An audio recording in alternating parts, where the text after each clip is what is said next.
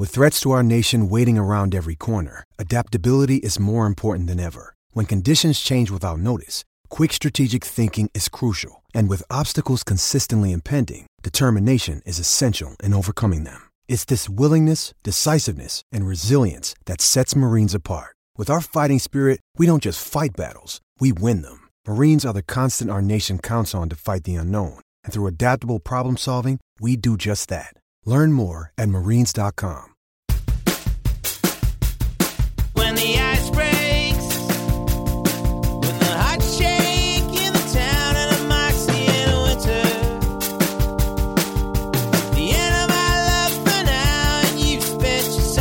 Hello, and welcome to the 50 Years Ago in Hockey podcast. This week's episode from August 23rd to August 29th, 1970. I'm your host, Rick Cole, and each week we take a trip down memory lane back 50 years and report on all the hockey news from that period of time. This podcast wouldn't be possible without the support of our two sponsors, the Breakwell Brewing Company in Port Colborne and newspapers.com. Newspapers.com is the world's largest online newspaper archive, and their support has been crucial to our research. They enable us to find all the great news stories we bring to you each week. The Breakwell Brewing Company is located in beautiful downtown Port Colborne, Ontario. The folks at the Breakwell produce amazing craft beers, many of which are, are made from recipes that were around in the late 1800s during the first uh, breweries that were in Port Colborne at that time. Uh, when all the pandemic stuff is over and people are traveling freely again, I'd love to meet any of our listeners for a beer and a burger at the break wall. Last week, we announced uh, our new Patreon account, and this week we provide a gentle reminder that if you wish to access our bonus coverage, which will be coming up this fall, uh, you can subscribe to us at www.patreon.com slash hockey 50 years. But as always, our Friday podcast will always be free, but we have some very interesting bonus content that subscribers will have access to. Hope we get to see you with our bonus episodes. Last week we had a few interesting stories we gave you. We talked about Derek Sanderson's deteriorating relationship with the Boston Bruins, and all the evidence seemed to indicate that the Boston team may just be getting tired of Derek's act. We wondered if a trade could be in the offing. Milt Schmidt told us that he had tried to trade Derek, but there were no takers, at least for what Milt felt was uh, an adequate return. We learned more about the issue of indemnification of the Western Hockey League by the Vancouver Canucks and the National Hockey League. Uh, figures of up to 1 million and even more were being discussed, and we also found out most of the details that uh, were contained in the agreement that had been reached already by the NHL and the American Hockey League. And during last week's show, uh, we t- reported on Lefty Reid, who was the curator of the Hockey Hall of Fame located on the CNE grounds in Toronto in 1970. Lefty told us about some new displays and renovations that had take pla- taken place at the Hall of Fame. Sadly, this week, after last week's episode had been recorded, we learned of Lefty's passing. He was a great guy and truly responsible for getting the Hockey Hall of Fame off the ground in the early days and, of course, leading to what it is today. This week, National Hockey League training camps and training camps for all of hockey, for that matter, were drawing closer as we reached the end of August, or at least the last couple of days. Uh, here are some of the stories we were looking at for this week 50 years ago. There were a lot of player signings around the NHL, but many of the top stars were still without contract, and there were only a few weeks before training camp was about to begin. A really interesting story that I had uh, a lot of feeling about at this time. Two former National Hockey League stars who had been banned from hockey for life back in the 1940s had those lifetime suspensions lifted and were allowed to participate again in organized hockey. We'll tell you who they are and the Pittsburgh Penguins, we're finding out, are in real financial difficulty, and we have the story. as well as some idea of what the future might hold for the Penguins. We don't know whether it was the team or an individual that was really having the problems. We'll try and get to the bottom of it. We have a lot of other hockey news and notes for this week. A very heavy news week. We'll be concentrating mostly on news this week. So let's get to it right now.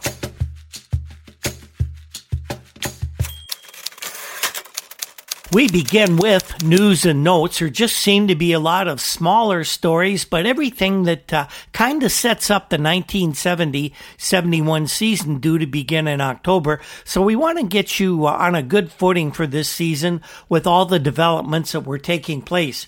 We began this week with news that the Oakland Seals had signed four players a veteran of the team, and three rookies, one of whom was very promising. Veteran right winger Norm Ferguson inked a one year deal with the team and became the first of the Seals regulars to have a contract for this season. After a disastrous season last year in which he netted only 11 goals after 34 in his rookie campaign, Norm is really eager to get back on the beam and have a big year for the Seals.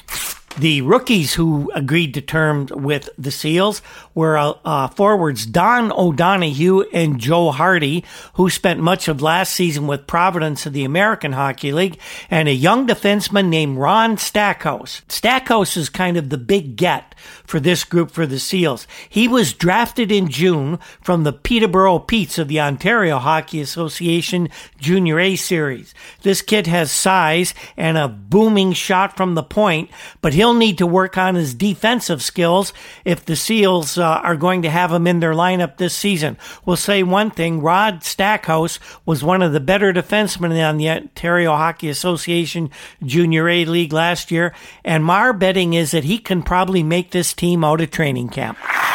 Now, here's a hockey story we actually hadn't heard up until now, 50 years later, but it did appear in at least one or maybe several newspapers around the continent during this week in 1970. As you know, the Buffalo Sabres had announced that their f- top farm team in their first NHL season would be hosted in Salt Lake City with the Western Hockey League Golden Eagles.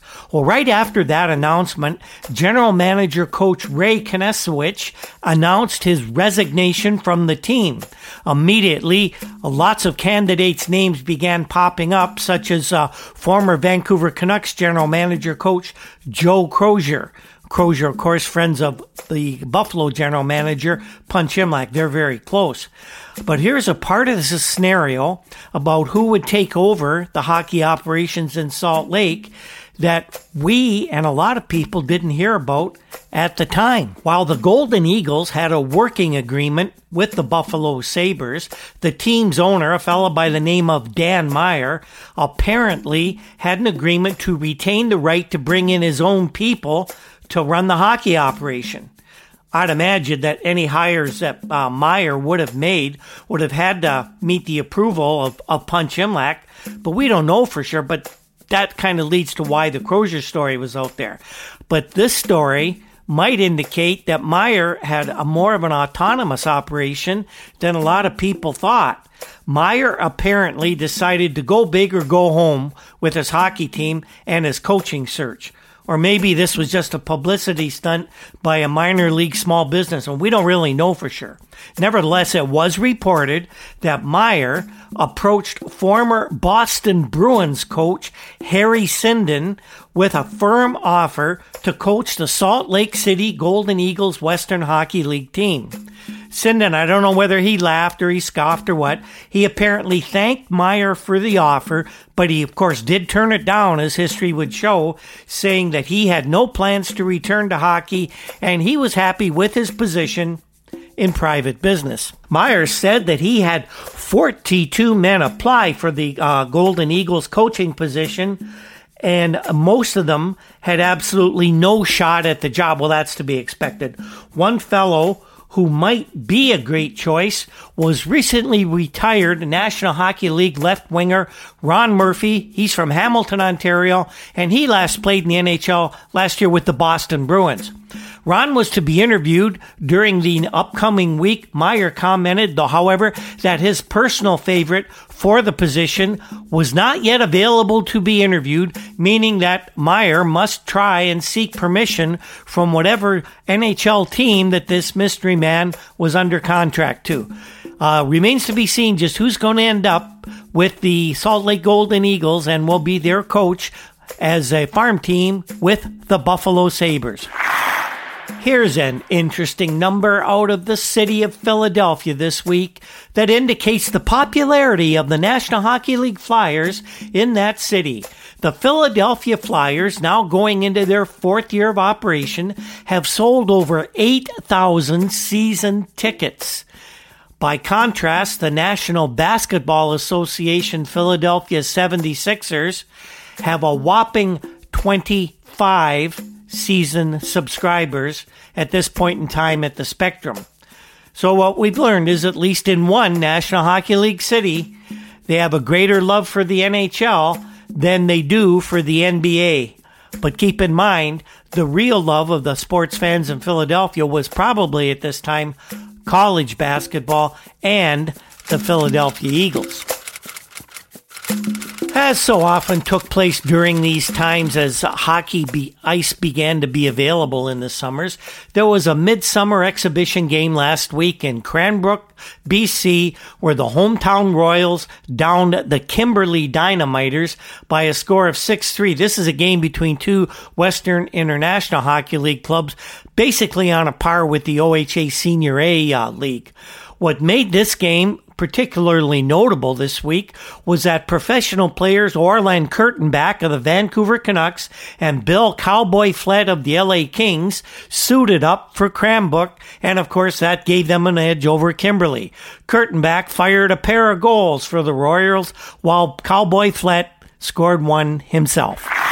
A little bit of Port Colborne news this week, dear to my heart, of course, and won't be the first Port Colborne reference we make, but former Bruins and other NHL team scoring star Bronco Horvath is back in hockey. He has signed on to coach the Cape Breton Metros of the Maritime Junior A Hockey League, and we're glad to see Bronco back in hockey.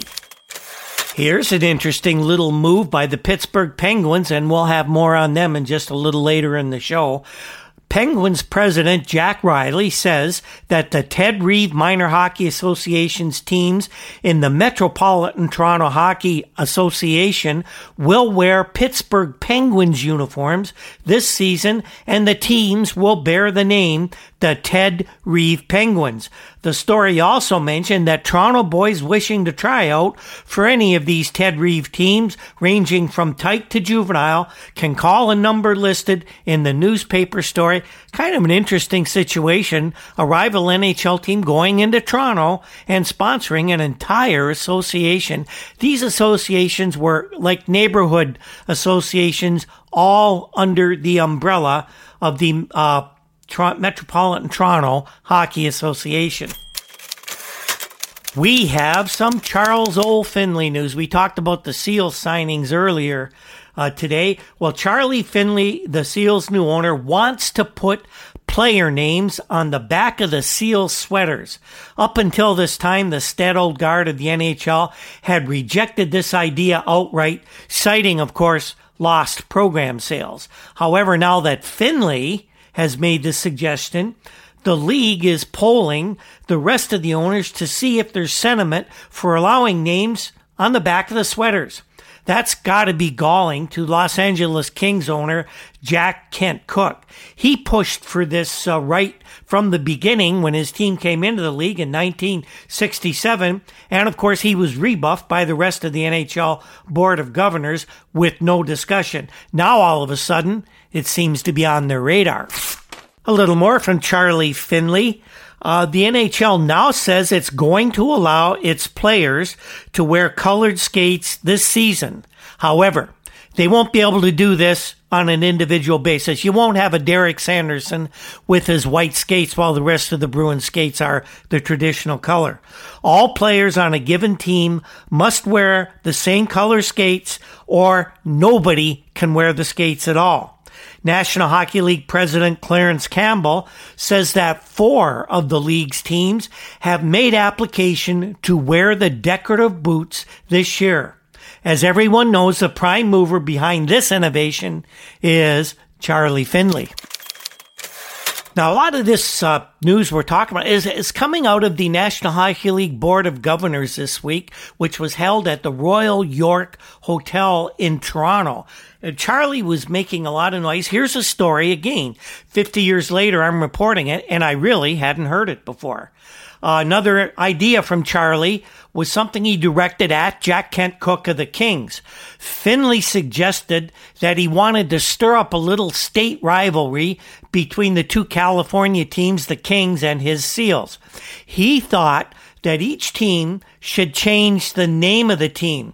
The Seals would now be called the Northern California Seals, while the Kings would be known as the Southern California Kings. It didn't take Cooke and the rest of the NHL Board of Governors to put the kibosh on that silly notion. And a little bit of LA Kings news. This doesn't have anything to do with the NHL meetings. Veteran defenseman Larry Cahan of the Kings found himself spending the night in a Vancouver jail this week when he failed to heed a warning from police to refrain from driving his car because he had been consuming alcoholic beverages. Police apparently saw Cahan driving erratically, stopped the car, and rather than arrest him right on the spot, uh, the officers decided to give Larry a break by suspending his license to drive for 24 hours. They wanted to call him a cab. He said he didn't need a cab, he'd walk home. But a short while later, of course, police saw Larry driving his car a few blocks away. This time, they stopped the car. They arrested him. They took him to jail. And Larry was charged not with impaired driving, but with driving under suspension. Still a bit of a break for Larry, but nonetheless, he could have got away without having anything on a record. Now he's going to have something there that he's going to have to pay fines for, for sure. Montreal Canadiens general manager Sammy Pollock was busy this week. He signed six players to 70 71 contracts, inking new deals with the Habs. Our goalie Rogatien Vachon, expected to be the club's number one netminder again this year. Defenseman Serge Savard coming back from that badly broken leg, and veteran Terry Harper. Veteran forwards Henri Richard and Claude Provost signed. Both of these guys have been regulars in Montreal since 1955, and the last signing of the week, just before the weekend, was big center Peter Mahovlich, and he's expected to be a significant contributor to the Habs this season. Three Toronto Maple Leafs signed their contracts this week as well. Center Jim Harrison, winger Terry Clancy, and defenseman Brian Glennie. That brings to six the number of key, of key players that Toronto general manager Jim Gregory has put under contract this year. But there's a couple of players that are important to the Leafs that have not signed yet. Uh, with the toughest of them to be signed, Captain Dave Keon. Dave is talking about a big raise this year, and after having fully recovered from hernia surgery, we'll have to see just what uh, general manager Jim Gregory will will be having to pay Keon. Uh, already under contract are Norm Ullman, Jacques Plante, and Ron Ellis, who signed last week, and that does take a little pressure off the Leafs' second year general manager Jim Gregory. Leafs got a little bit of bad news this week. They announced that 20 year old left winger Brian Spencer, who showed up well during his debut with the Maple Leafs last season, Brian suffered damaged knee ligaments while instructing at a British Columbia hockey school this summer. Brian's left knee has been placed in a cast, and at this point, it's not known if he'll be able to participate in the Leafs training camp, at least at the beginning. So I'll have to keep an eye on how Brian Spencer recovers from this uh, knee injury. Another National Hockey League young prospect was a hockey school casualty as well this summer. While standing beside a net at a hockey school in Oklahoma City, that's where the Bruins uh, Central League farm team is located, uh, Boston goalie hopeful Joe Junkin was struck in the eye with a puck. He was immediately taken to hospital, and initial reports indicated that Joe's entire hockey career could be in jeopardy. A few days later, the Bruins announced that that was not the case and Joe would be at the Boston training camp in London, Ontario in September as planned. We hope Joe is going to be okay. The American Hockey League Baltimore Clippers have been looking for a coach all summer. Apparently, no end of uh, applica- applicants for that job as well. Several candidates were actually brought to Baltimore by General Manager Terry Reardon to be interviewed.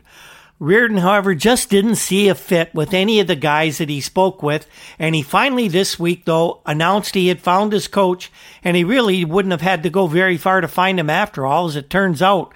Reardon announced that Terry Reardon himself would become the Clippers coach this season, and he would take that on in addition to his general manager duties.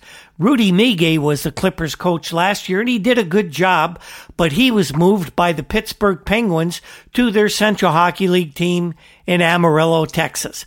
Rudy will also be assisting general manager coach Red Kelly of the Penguins at their training camp in Brantford in September. The Minnesota North Stars announced the signing of defenseman Tom Reid, but general manager Wren Blair figures he's going to have issues getting left winger Danny Grant to agree to a new deal.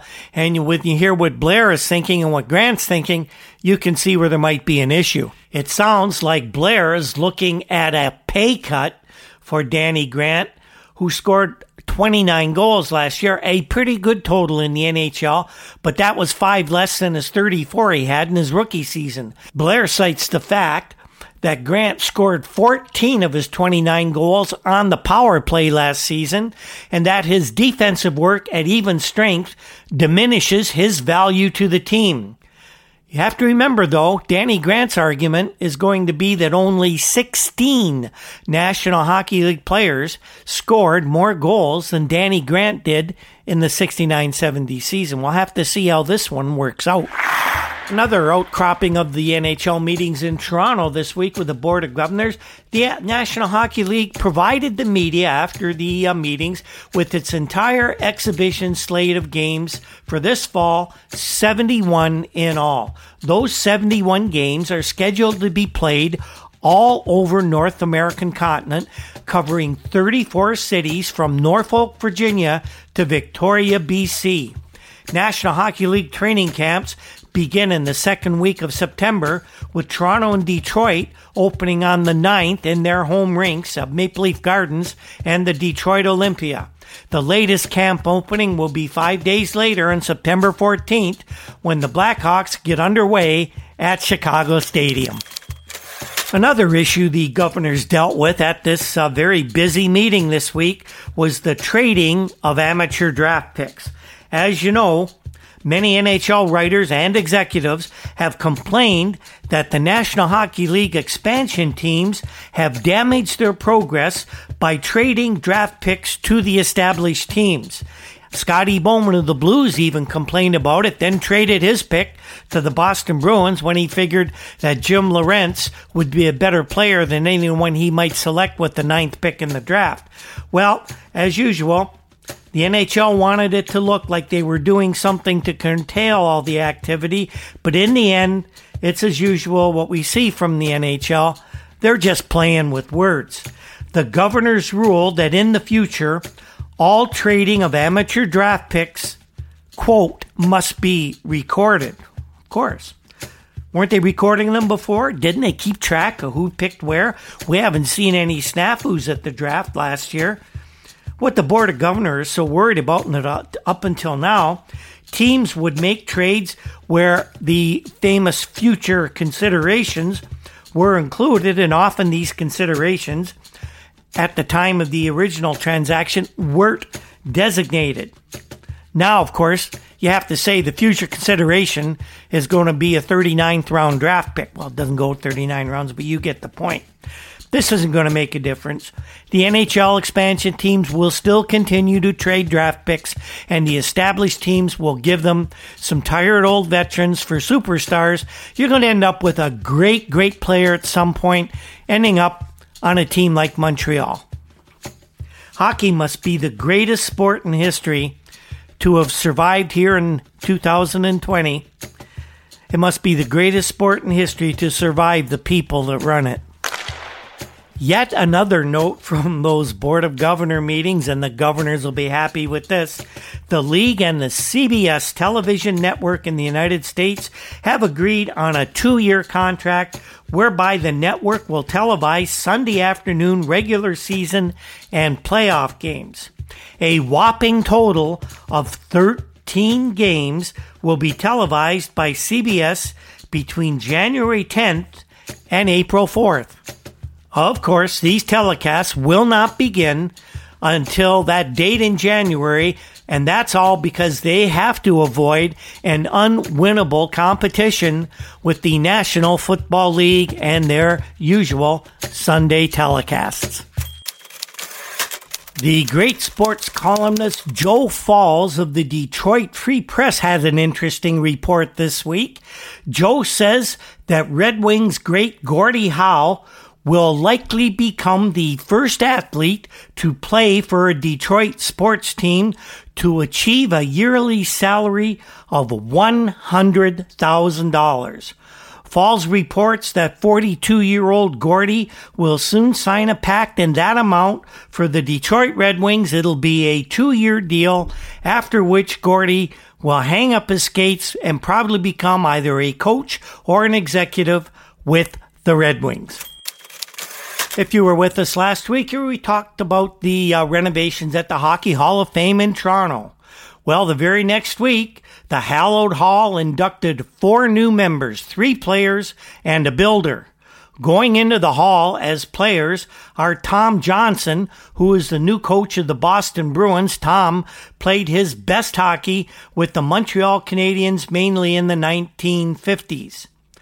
Cecil Henry Babe Dye was one of the National Hockey League's earliest scoring heroes with the Toronto St. Pats. He once scored 174 goals in a span of 170 games. Babe also coached in Port Colborne with the Port Colborne Sailors senior A team in the 1930s. Longtime NHL defenseman Bill Gadsby was also inducted this week. Bill starred in the NHL for Chicago, New York, and Detroit, and the builder who was inducted was Quebec resident Bob Lebel, who is the first French Canadian ever elected as president of the Canadian Amateur Hockey Association, a post he held from 1955 until 1957, and we congratulate all the new inductees in 1970 Hockey Hall of Fame. The expansion Vancouver Canucks are going to be short on talent, as both they and the new Buffalo Sabres uh, understand, and they're looking for help anywhere they can. The Canucks' best player in the Western Hockey League last season was veteran right winger Andy Bathgate, who of course had a stellar career in the NHL with the New York Rangers, won a Stanley Cup with the Toronto Maple Leafs. Well, the Canucks would like to have Andy back this year, but there's a little snag in that plan. Andy's NHL rights are held by the Pittsburgh Penguins, and general manager of the Penguins, coach Red Kelly, isn't about to let an asset like Bathgate get away, even at Andy's advanced age. For his part, Andy hasn't let anybody know what his plans for the upcoming season are, whether he wants to play or not.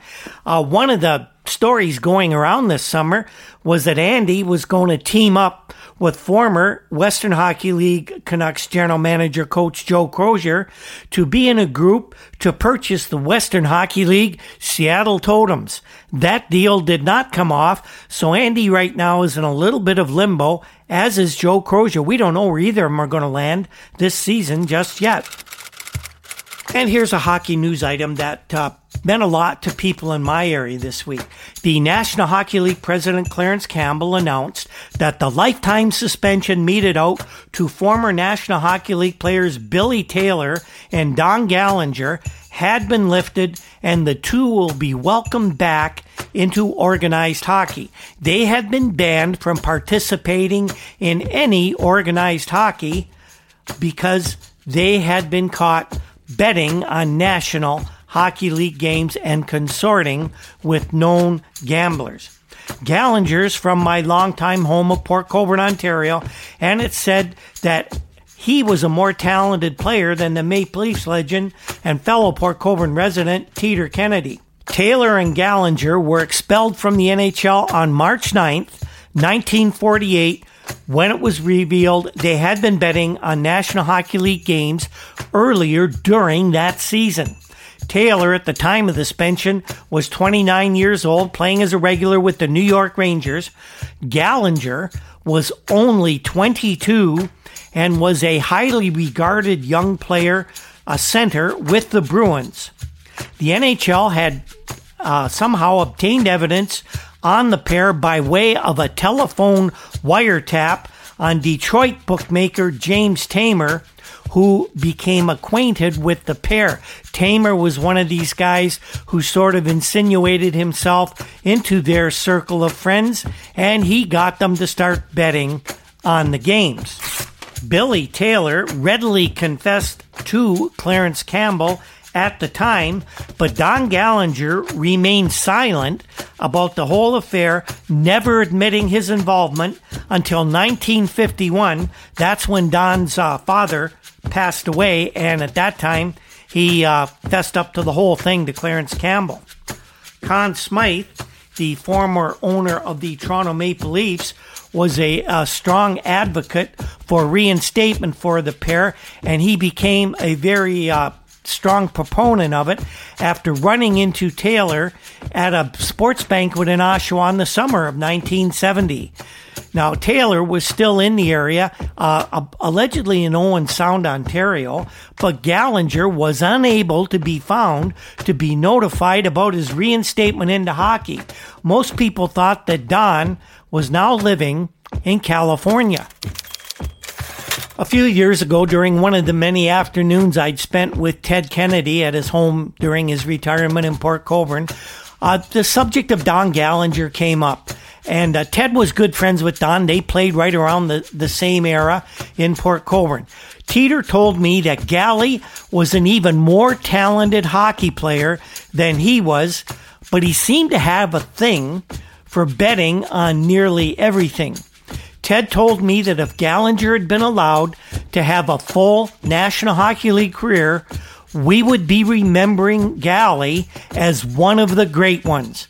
I spoke to a great many of the old timers from around Port Colborne over the years, guys who were involved in hockey, and uh, to a man, they all said that Don Gallinger was a tremendously gifted hockey player, great shot, wonderful skater, one of the best that many of these guys had seen at any level of hockey.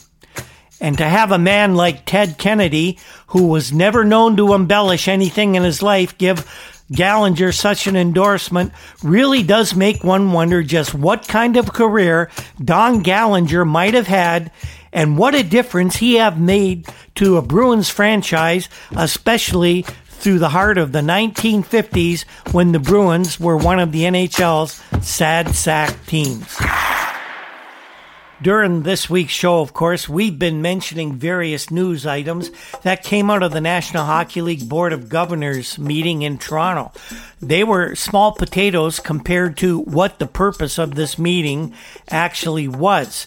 The most pressing matter before the governors was the future of the Pittsburgh Penguins, yes, just after getting done with the National Hockey League Oakland Seals problems, another franchise is now in trouble. It was revealed last week that the Penguins' principal owner, Donald Parsons, had suddenly resigned his position with the Detroit bank and followed that up with talk that he might just sell the Penguins in the not too distant future.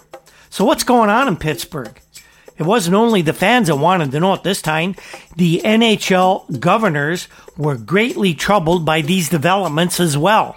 But as usual with the NHL, nothing is what is seen. The truth is rarely known, and uh, it wasn't clear exactly what was going on with the Penguins. And it certainly seemed like we weren't going to get the whole story from the Board of Governors or Clarence Campbell. But by now, of course, hockey fans are getting used to that. The big headlines that uh, were dominating a lot of the uh, news stories from these meetings were the Penguins are going to stay in Pittsburgh. Well, that's great, but you got to wonder how did it actually become necessary to put out a story with a headline like that? And Campbell did that several times, uh, quoted in numerous outlets. Here's some facts thanks to great reporting by Jimmy Jordan of the Pittsburgh Press and Dan Proudfoot of the Toronto Globe and Mails, along with several others. Bruce Whitaker, in one of the earlier reports, uh, he was a spokesperson for the major shareholders of the Penguins, declined to say how much the owners are asking for the team, which is now officially up for sale. The team cost about 2.5 million in 1967, 2 million for the franchise fee, and another half a million for the various expenses. Uh, Donald Parsons of Birmingham, Michigan, is the present owner of the Penguins. As we mentioned, he owns 40% of the team, and Whitaker said that Parsons is under some pressure from lenders to improve his liquidity. Whitaker said that as a hockey club, the Penguins were negotiating with the Mellon Bank of Pittsburgh on their loans with them. Now, the Mellon Bank is the one that holds loans by Parsons to get to buy the team, and of course, the Penguins as well. Whitaker said the bank lent Parsons and his um, uh, partners money to finance the team in 1968 at about 3.5 to 4 million dollars. Whitaker didn't quote the exact amount of the loan, but what he did say was that $3.5 million remains to be paid and the loan is coming due. He said the Parsons Group owes the Detroit Red Wings a portion of the $500,000 awarded to the Wings as part of the original expansion deal. The Pittsburgh Hornets, before the Penguins, had been the Red Wings farm team. The Wings owned that franchise and they were forced out when Pittsburgh came in, and that was indemnification to the Red Wings. Of course, we've been talking about that with the Western Hockey League in Vancouver and Buffalo. So basically, what's going on is Donald Parsons can't make the payments on the loan he needed to buy the team. So he's got to either refinance or sell the team. But really, who is going to want to buy a team like this? The attendance has been abysmal in Pittsburgh. They've really been having problems. And uh, they haven't been drawing flies at all, especially in the last two seasons. There was a bit of good news shown this spring when the Penguins made the playoffs and had a good showing and some pretty good uh, crowds at that time. But the NHL Finance Committee really doesn't like what's going on in Pittsburgh, and answers are going to have to be found fairly quickly. Thanks to Dan Proudfoot of the Toronto Globe and Mail, we learned what the NHL Finance Committee was actually talking about. Uh, Clarence Campbell told Proudfoot that they were just examining the possibilities of the team which is in limbo. Uh, the reason that they're doing it is because Parsons, who is a member of the finance committee, didn't show up for the meeting. He arrived later in the evening after the meeting was over, and he had expected to attend the governor's meetings the very next day at the Royal York Hotel. Campbell said that the league was fully aware of Parsons' money problems. He said that we'd been reading about them uh, for months in the financial newspapers.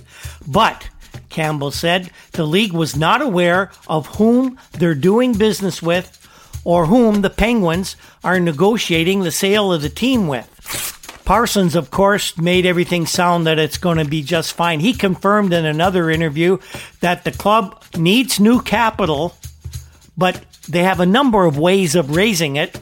Uh, nothing that's going to interfere with the operation of the hockey team. Parsons said, emotionally, I would prefer selling a small portion of the team, but economics is another thing. The people we're talking with tend towards buying our complete interest, and that's 40% of the Pittsburgh Penguins.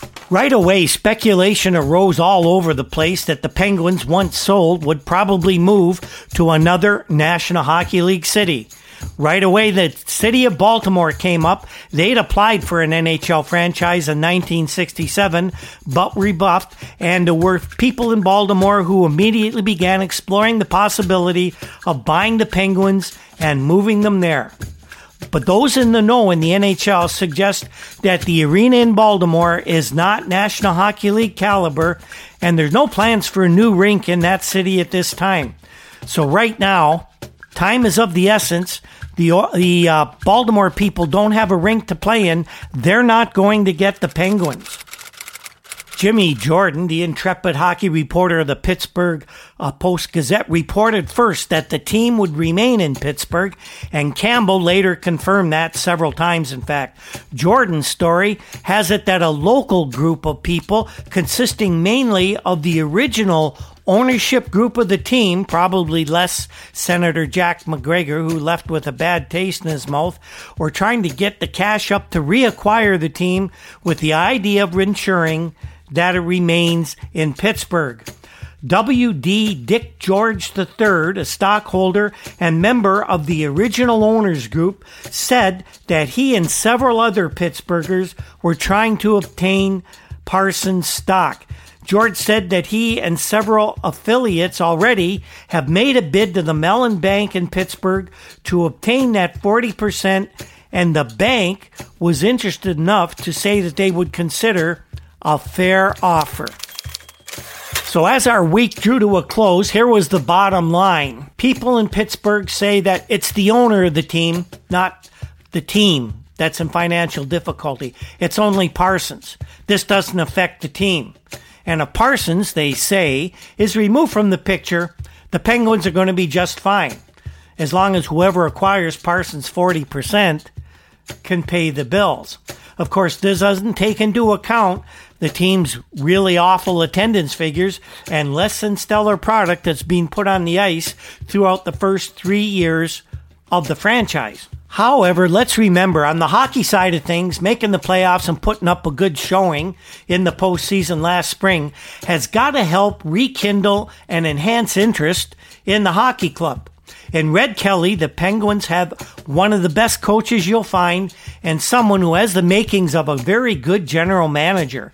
But in today's NHL, you need all that and substantial financial resources to be successful. And this ownership problem has to be resolved quickly and with the right people becoming involved, or the Penguins could end up on the move. But for now, the NHL is going to keep the Penguins in Pittsburgh Good idea or not, that's what they did with the Seals, and those stubborn governors are going to do that with the Penguins as well.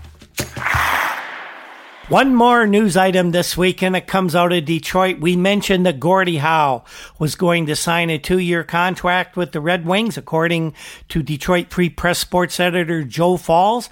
Well, one other thing came out that's very curious.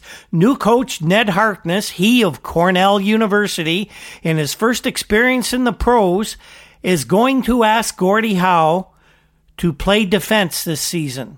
Ned Harkness thinks it's a great idea for Gordie Howe to play defense. The greatest right winger in the history of hockey, probably the greatest player in the history of hockey so far, is going to be asked to switch positions at age 42 and play defense for the Red Wings. Is this a good idea? How's Gordie going to feel about this? How are the other players going to feel about this? How's general manager Sid Abel going to feel about this? A brand new coach, fresh out of college, is coming into the pros and he's going to put his stamp on this team for better or for worse. Will the Ned Harkness regime be for better or for worse with the Red Wings? That remains to be seen.